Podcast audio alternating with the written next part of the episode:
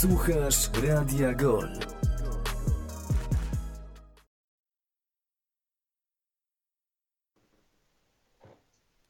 Halo, halo, witamy bardzo serdecznie w audycji o Walencji, rozmówki z nietoperzem. Bartłomiej Płonka, kłaniam się bardzo nisko. Moim gościem już prawie tradycyjnie jest Iwo Rubaszewski, VCFPL. Cześć Iwo.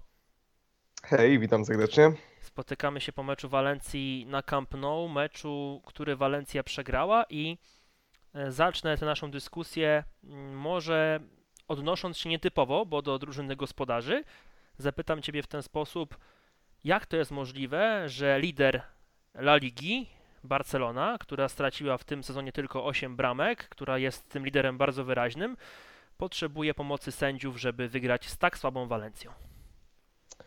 E, ciężko wytłumaczyć to, co wydarzyło się w e, końcówce tego meczu, bo oczywiście odwołujemy się tutaj do sytuacji, e, kiedy to Frank Kessie ewidentnie faulował. Kiedy ewidentnie faulował zawodnika Walencji. Ciężko, oczywiście Frana Pereza, ciężko tutaj wytłumaczyć, dlaczego sędzia nie gwiznął rzutu karnego. Oglądałem tę sytuację wielokrotnie i na powtórkach w trakcie meczu i po meczu.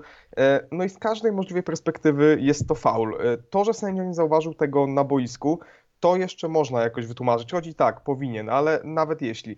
Ale czemu tutaj e, nie interweniuje VAR? Z jakiego powodu? Tego już wyjaśnić nie potrafię. No właśnie, to był faul bardzo ewidentny. I ja tutaj nie chcę dyskusję wchodzić, komu pomagają sędziowie, komu nie, no ale Walencja może czuć się oszukana, no bo oczywiście rzut karny to jeszcze nie jest gol, no ale w tej końcówce nietoperze potrafiły Barcelonę przycisnąć i e, no wiadomo, że obraz całego meczu można też inaczej postrzegać, bo ta przewaga była po stronie Dumy Katalonii, był rzut karny, którego Barcelona nie wykorzystała, no ale jednak w samej końcówce Walencja swoje okazje chciała kreować, no i prawie ją miała właśnie z jedenastki. I, i trudno dzisiaj wytłumaczyć to, dlaczego e, tego rzutu karnego nie ma, Chociaż w pewnym momencie tego sezonu wydawało się, że już nic, jeżeli chodzi o hiszpańskich sędziów, nas nie zaskoczy. E, trzeba do tego problemu, do problemu hiszpańskich sędziów podejść całościowo, bo tutaj oczywiście w kontekście Barcelony e, te kwestie sędziowskie ostatnio nasuwają się wraz tą sprawą Negreiry, bardzo e, głośno omawianą w hiszpańskich mediach, ale także w polskich, e, ale tutaj raczej trzeba to rozłączyć, e, bo jest to po prostu, bo sędziowie i ich poziom w tej chwili w lidze jest po prostu problemem strukturalnym. Wczoraj mieliśmy spotkanie Osasuny z Celtą Vigo, zremisowane 0 do 0, gdzie bramka dla Osasuny została nieuznana po źle wyrysowanej linii spalonego. Po prostu od bodajże od łokcia Cimiego Avi została rysowana linia spalonego, gdzie wiadomo, łokieć nie może być na spalonym. Mieliśmy też sytuację z meczu Cadiz-Elche, kiedy to Cadiz y, apeluje do ligi nawet o e, przerwanie ligi, żeby ze względu na to, ze względu na błąd, który został tam popełniony także przy wyrysowywaniu spalonego, więc mamy po prostu regularne błędy, wielbłądy po prostu, jakie, jakie zdarzają się sędziom hiszpańskim i także sędziom na warze, bo to jest największy problem, bo to, że hiszpańscy sędziowie na boisku są słabi, to wiemy już od paru sezonów, ale to, że na, ci na warze także są fatalni, nie potrafią im pomóc, no to to jest, e, to jest jakieś nowum, z którym się teraz spotykamy, no i potwierdza to, e, potwierdza się to, że po prostu mimo iż La Liga jest wciąż jedną z najlepszych lig na świecie, to sędziowsko jest to, e, jest to, jest to trzeci świat piłkarski. No to prawda, mm, tak to właśnie wygląda na ten moment i, i cóż, no Walencja ten mecz przegrywa, nie wiemy czy ten karny byłby na gola zamieniony czy też nie, no ale jednak byłaby spora szansa, aby wywieźć rezultat, który przed meczem każdy kibic nietoperzy wziąłby w ciemno, bo tak na pewno by było. Ciężko będzie o tym meczu rozmawiać bez patrzenia na tę sytuację. Mm, e, takie są niestety fakty. Natomiast, y, czy za samą postawę piłkarską, y, za samą grę w tym meczu, y, ty uważasz, że Walencja zasłużyła na coś więcej niż tylko porażkę 0 do 1? E, powiedziałbym, że i tak i nie, ponieważ e, poziom gry Walencji był solidny w tym spotkaniu, szczególnie w drugiej połowie. Zespół, zespół Barachy wyglądał dobrze. E, szczególnie, że, gra, że na tle lidera, chociaż grającego w dziesiątkę, to jednak grał solidnie, ale jednak mam trochę za złe dla Walencji to, że brakowało, zdaje się, takiej odwagi, takiego zdecydowania przez większość meczu, w sensie przez większość czasu, kiedy grali w przewadze. Dopiero w tej końcówce, kiedy o tym mówiłeś, mówiłeś o tym właśnie, że e, w tej końcówce drużyna Walencji zaatakowała, przycisnęła trochę Barcelonę, wtedy była też ta sytuacja z tym nieodgwizdanym karnym. Wtedy wreszcie Walencja wykorzystała to, że grała z przewagą jednego zawodnika, bo wcześniej bardzo długo nie było tego czuć, chociaż Walencja miała piłkę częściej, chociaż starała się zbliżać pod bramkę Barcelony, to nie potrafiło tego odpowiednio wykorzystać. Jeżeli chodzi o Walencję w tym meczu, no to ja powiem ze swojej perspektywy, że przeraziłem się, szczerze mówiąc, e, tuż przed meczem, kiedy zobaczyłem wyjściowy skład nietoperzy.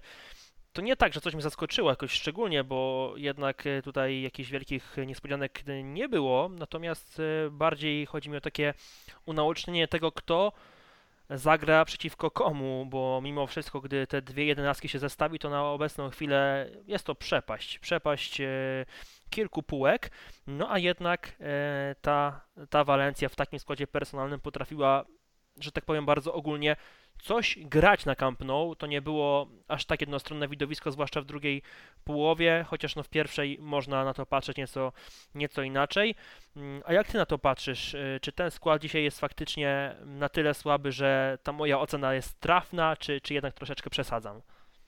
Myślę, że, że mogę się z Tobą zgodzić w tym sensie, że Walencja pokazała, że jest w stanie stawić czoła dużo mocniejszemu zespołowi i pokazuje też to, że ten zespół ma zdecydowanie większy potencjał niż e, walka o utrzymanie. Znaczy, to tak jeszcze przerwę, jeżeli tak? ktoś nie wie, lista zawodników, których nie było w tym meczu po stronie Walencji. Cavani, Gabriel, Gaia, Toni Lato, no może pominiemy Marcosa André e, i Jaume Domeneka, bo to nie są e, postaci znaczące, no i jeszcze Nico Gonzalez, a więc ta lista nieobecnych była spora e, i na dodatek mowa o takich piłkarzach jak chociażby Gaia czy Cavani, którzy mogli, nawet uchodzą za gwiazdy tej, tej Walencji. No więc właśnie, i przy tych wszystkich stratach zespół i tak prezentował się nieźle na, na tle lidera ligi pokazuje to, że Walencja jest na pewno zespołem lepszym niż wskazuje na to pozycja w e, tabeli, lepszym piłkarsko. Ale no, problemem jest na pewno w tej chwili był mental drużyny, bo widać, że Baracha nad tym pracuje i że polepsza się ta, e, ta, ta sfera mentalna. Widać to było też w meczu z Realem Sociedad i też tą, tą reakcją po meczu, tym takim skonsolidowaniem drużyny to było bardzo ważne.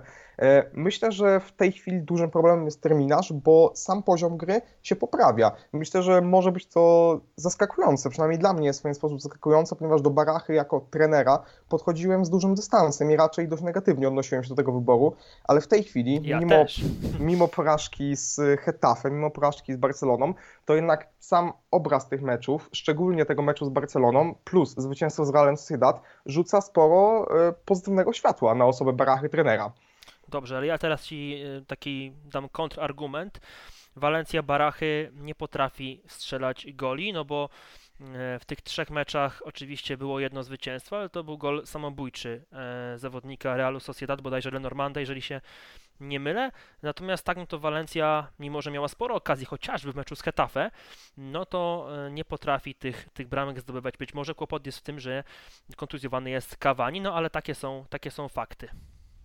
Jest to bardzo słuszny kontrargument, bo właśnie to był duży problem w tym meczu z Barceloną, że brakowało tego konkretu w polu karnym, ale właśnie tego przyczyn te, tej nieskuteczności dopatrywałbym się w braku Edinsona Cavaniego, bo Ugo Duro jest zawodnikiem, którego zdecydowanie da się lubić na boisku, ponieważ on bardzo dużo walczy, cofa się, e, gryzie trawę, mówiąc, mówiąc potocznie, ale nie jest to napastnik takiej klasy jak Cavani, bardzo daleko mu do takiego napastnika, ale też nie jest to napastnik o tej charakterystyce, nie jest ta typowa dziewiątka e, i troszkę takiego zawodnika w tej chwili w grze Walencji brakuje i myślę, że jeśli Cavani, kiedy Cavani wróci i jeśli wróci do odpowiedniej formy, to wniesie bardzo dużo do tej, do tej drużyny i do tej taktyki Barachy. Otóż to, może tak być. Ugo Duro yy, wydaje mi się, że przestał grać dobrze, odkąd trenerem Walencji nie jest Jose Bordalas. E, fakt faktem, że też e, tych szans dostawał przez jakiś czas mniej niż, niż wcześniej. To jest wciąż lepsza opcja niż Marcos André, no ale nie da się jednak w tym momencie chyba ukryć tego, że wychodzi to, że jednak to nie powinien być zawodnik e, na, na Walencję, jeżeli mówimy o tym, że ambicje tego klubu wciąż są duże mimo, mimo walki o utrzymanie.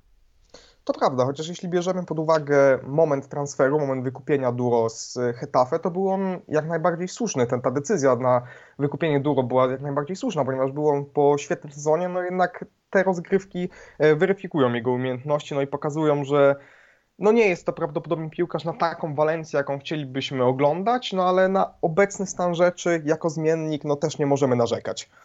Przed Walencją mecz z Osasuną, mecz domowy, mecz, który no, może mm, z jednej strony być spotkaniem, e, który możemy traktować w taki sposób, że kiedy jak nie w tym meczu punktować, ale z drugiej strony patrzymy sobie w tabelę. Mm, Osasuna jest na ósmym miejscu. Jest to na pewno lokata, która może zadowalać e, kibiców na El Sadar, plus mowa o drużynie, która jest o krok od finału Copa del Rey. No właśnie, bo na Osasunę trzeba w tym sezonie patrzeć w inny sposób niż w poprzednich latach, chociaż już od paru sezonów jest to drużyna solidna, jednak w tym roku pokazują, że te ich aspiracje są naprawdę realne, aspiracje do gry w Europie rzecz jasna, ponieważ w lidze są od Europy w tej chwili trzy punkty.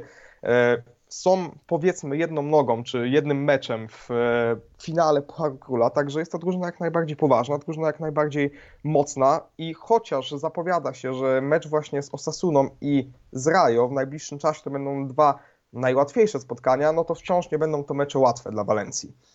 Tak, bo później mecz wyjazdowy z Atletico Madryt. Mówimy o tym, że, że Walencja mm, gra troszeczkę lepiej w tych ostatnich meczach że to widać, e, mimo tych kłopotów kadrowych. No ale sytuacja w tabeli się nie poprawiła od momentu, kiedy ostatni raz tutaj wspólnie rozmawialiśmy, a było to dwa tygodnie temu. Nawet jest gorzej, ponieważ Walencja zajmuje nie 18, a 19 miejsce i traci dwa punkty do bezpiecznej lokaty, mm, którą zajmuje Sevilla swoją drogą. To też jest bardzo interesujące. Mm, jak ty widzisz te najbliższe mecze, bo no mimo tego trudnego terminarza trzeba, no trzeba punktować, e, mówiąc wprost. E, I też może się okazać, że mm, wiele meczów e, pomiędzy Walencją a Sewillą było o takiej dużej stawce. Zazwyczaj były to mecze o Ligę Mistrzów, e, o finał Ligi Europy. No różne były, były te spotkania. Natomiast 16 kwietnia, to już niebawem, za miesiąc, może dojść do spotkania, które będzie ważyło o tym, która z tych drużyn po prostu spadnie do Segunda. Zdecydowanie, może tak być, że ten mecz będzie właśnie o stawkę na, na szali, będzie położone utrzymanie, ponieważ trzeba zwrócić uwagę na to, że to, że Walencja na ogół nie punktuje, to jedno, ale problemem jest też to, że drużyny w e, okolicy strefy spadkowej punktują dość dobrze, ponieważ mamy Hetafe, które wygrywa z Gironą, wcześniej właśnie z Walencją, mamy Cadiz, które pokonuje Rayo, remisuje z Realem Sociedad, czy mamy Real Valladolid, który w poprzedniej kolejce ogrywa Espanyol.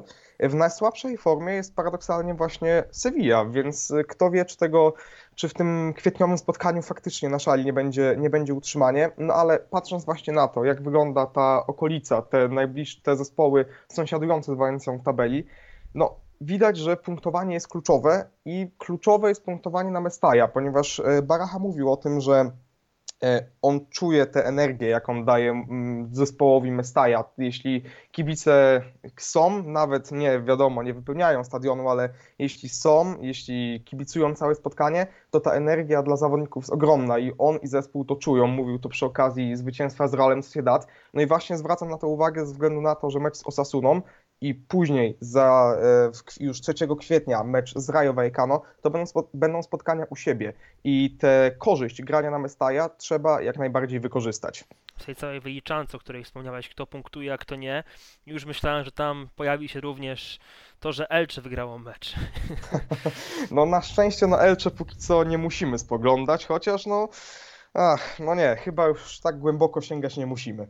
Tak, Elche na ostatnim miejscu w tabeli, 11 punktów mniej od Walencji.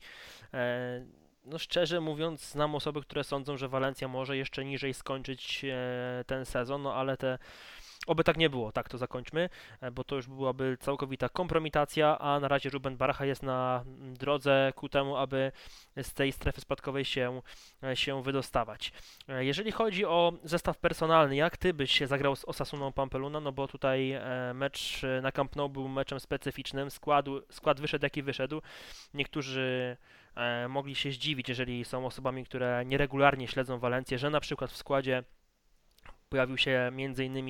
Jesus Vasquez, a więc zawodnik, który jest e, piłkarzem 20-letnim i, i to był dla niego mm, pierwszy mecz od, od pierwszego gwizdka od naprawdę mm, dawna, konkretnie od początku roku, kiedy zagrał w meczu pucharowym i to z zespołem Lanussi, a więc niżej notowanym ale takie dzisiaj mamy w Walencji, w Walencji sytuację kadrową. Co więcej, kapitan tego meczu to Thierry Correa, to właśnie on wychodził z opaską, to też mówi sporo o tym, jakie są braki kadrowe. Natomiast no, pytanie do Ciebie jest takie, e, podsumowując ten mój, ten mój wywód, e, czy skład na Osasunę powinien być inny, no bo to też również będzie zapewne inny mecz. Taka ciekawostka, Osasuna jest jedyną drużyną e, z Primera Division, która przez ostatni rok, czyli od marca do marca, przegrała z Walencją przed własną publicznością. E, w tym spotkaniu spodziewam się przede wszystkim powrotu do ustawienia 4-3-3, ponieważ z, Walencji, e, przepraszam, z Barceloną Walencja wyszła na, e, na boisko z ustawieniem z piątką pomocników, z trzema środkowymi pomocnikami dla zagęszczenia tego środka pola. Tutaj już spodziewam się raczej powrotu do 4-3-3, którego przede wszystkim używa Baracha od swojego wejścia do drużyny. No i tutaj wiele zależy od stanu zdrowia e, zawodników w linii defensywnej przede wszystkim, ponieważ e, zobaczymy, czy na lewej obronie będzie mógł zagrać Gaja czy Lato. Nie wiadomo, czy przypadkiem nie będzie to znów Jesus Vazquez, który jednak całościowo zagrał całkiem solidnie z Barceloną. Nie, nie był to idealny mecz, ponieważ chociażby zgubił Rafinie przy akcji bramkowej dla Barcelony, ale jednak całościowo radził sobie całkiem nieźle i trzeba, trzeba go pochwalić za ten występ. E, w środku obrony zapewne będzie to Diakabi, no i pytanie, czy Cheng, czy Chomert, ponieważ Chomert również z pewnymi problemami zdrowotnymi schodził z boiska na, e, na Camp Nou. Na prawej obronie spodziewam się Thierry'ego Korei. E, jeśli chodzi o trójkę środkowych pomocników, to tutaj powiedzmy dość klasycznie chyba ten taki najlepszy trójkąt w tej chwili, jaki jest w stanie ułożyć Baracha, czyli Almeida, Guillamon i Musach. No i w ataku Samulino na lewej stronie, Ugoduro w środku i na prawej stronie jednak postawiłbym na Kleiferta niż na Samu Castillejo. Jak tutaj zagrać, żeby zacząć strzelać gole? No bo udało się wygrać z Realem Sociedad, no ale wiadomo, że na dłuższą metę bez tego może być bardzo ciężko.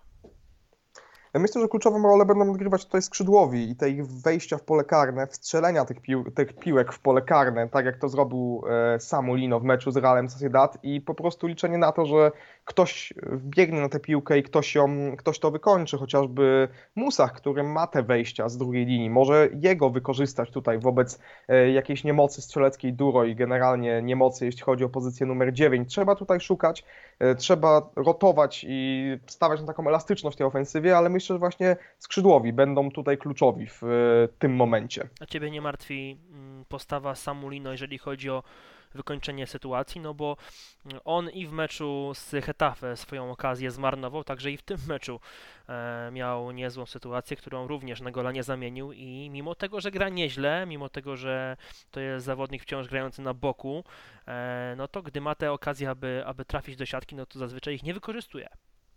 Wykończenie Lino jest bardzo martwiące i to jest element, na którym musi pracować, bo w tej chwili momentami jest to wręcz kuriozalne, w jaki sposób on e, uderza w, e, w swoich sytuacjach, ale e, ogólnie cieszy mnie to, że powolutku odzyskuje tę formę, chociaż w jakiś sposób, ponieważ miał taki zastój parę tygodni temu, gdzie grał po prostu bardzo źle, ale teraz już w tej kreacji, w tym driblingu z powrotem przypomina siebie z początku sezonu i to na pewno może nas cieszyć. Tak właśnie, tak właśnie jest. E, jak ty widzisz, o tej obronie wspominałeś i o tym, że Ray Chomert opuścił boisko w trakcie meczu z Barceloną. W jego miejsce wszedł Diakabi. E, natomiast no, pytanie, jak to oceniasz Szczęka, bo to jest piłkarz, który był przez nas krytykowany w ostatnim czasie. E, od tego już minęło trochę, trochę dni, trochę tygodni.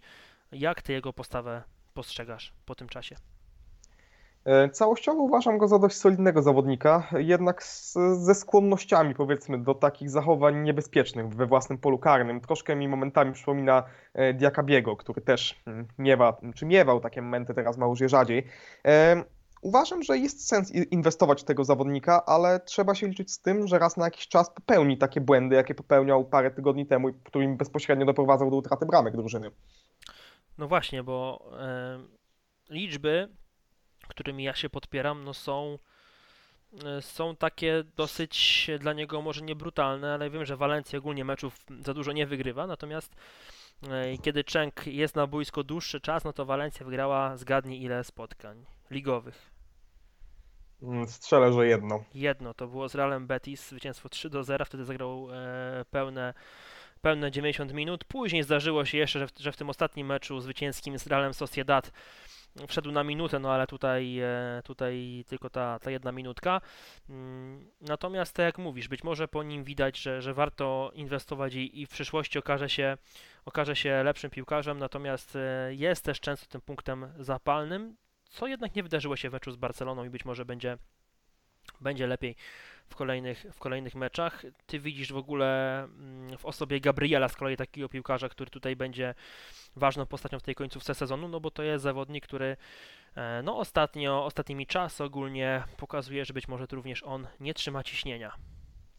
E, Bardzo rozczarował mnie Gabriel tym swoim zachowaniem w meczu z Realem Madryt. Już troszkę czasu od tego minęło, ponad miesiąc, jednak to bezpardonowe kopnięcie Viniciusa było po prostu głupie, nieprzystające klasie zawodnika i doświadczeniu zawodnika takiego jak Gabriel Paulista i obawiam się troszkę o ten jego mental, bo jedna rzecz to są kłopoty zdrowotne, które są u niego notoryczne, no ale druga rzecz to to, o czym mówisz, że niewykluczone, że, że Brazylijczyk z hiszpańskim paszportem po prostu przestaje trzymać ciśnienie tej krytycznej sytuacji, w jakiej znalazła się Walencja. Tak, Walencja wciąż jest w sytuacji krytycznej, ale jakieś nadzieje e, na to, że nie spadnie e, są na ten moment miejsce 19 i w najbliższym czasie spotkania z Osasuną oraz Atletico Madryt. E, No chyba zgadzamy się na koniec z tym, że w sobotę nietoperze zapunktować no po prostu muszą, innego wyjścia nie ma i to najlepiej za trzy oczka. Muszą, to prawda. Jest, w tej sytuacji w tabeli jest to, jest to mus, ale czy tak się faktycznie stanie, no nie pokuszę się o typowanie.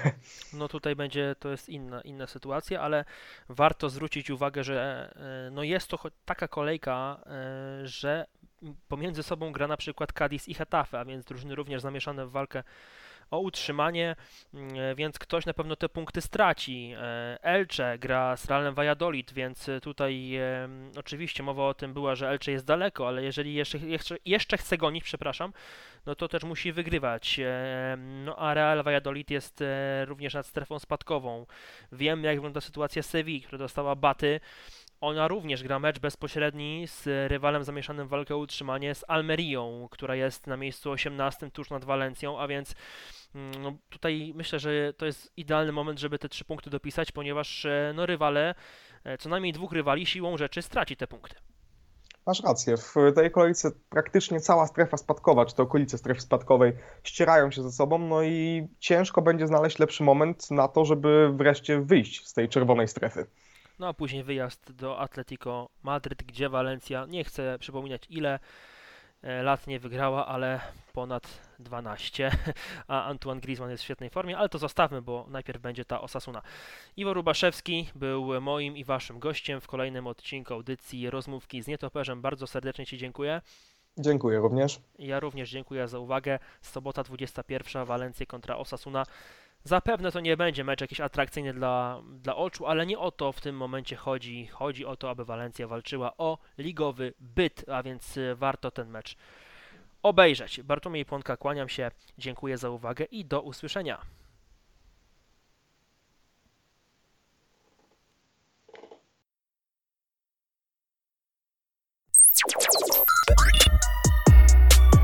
Radio Gol.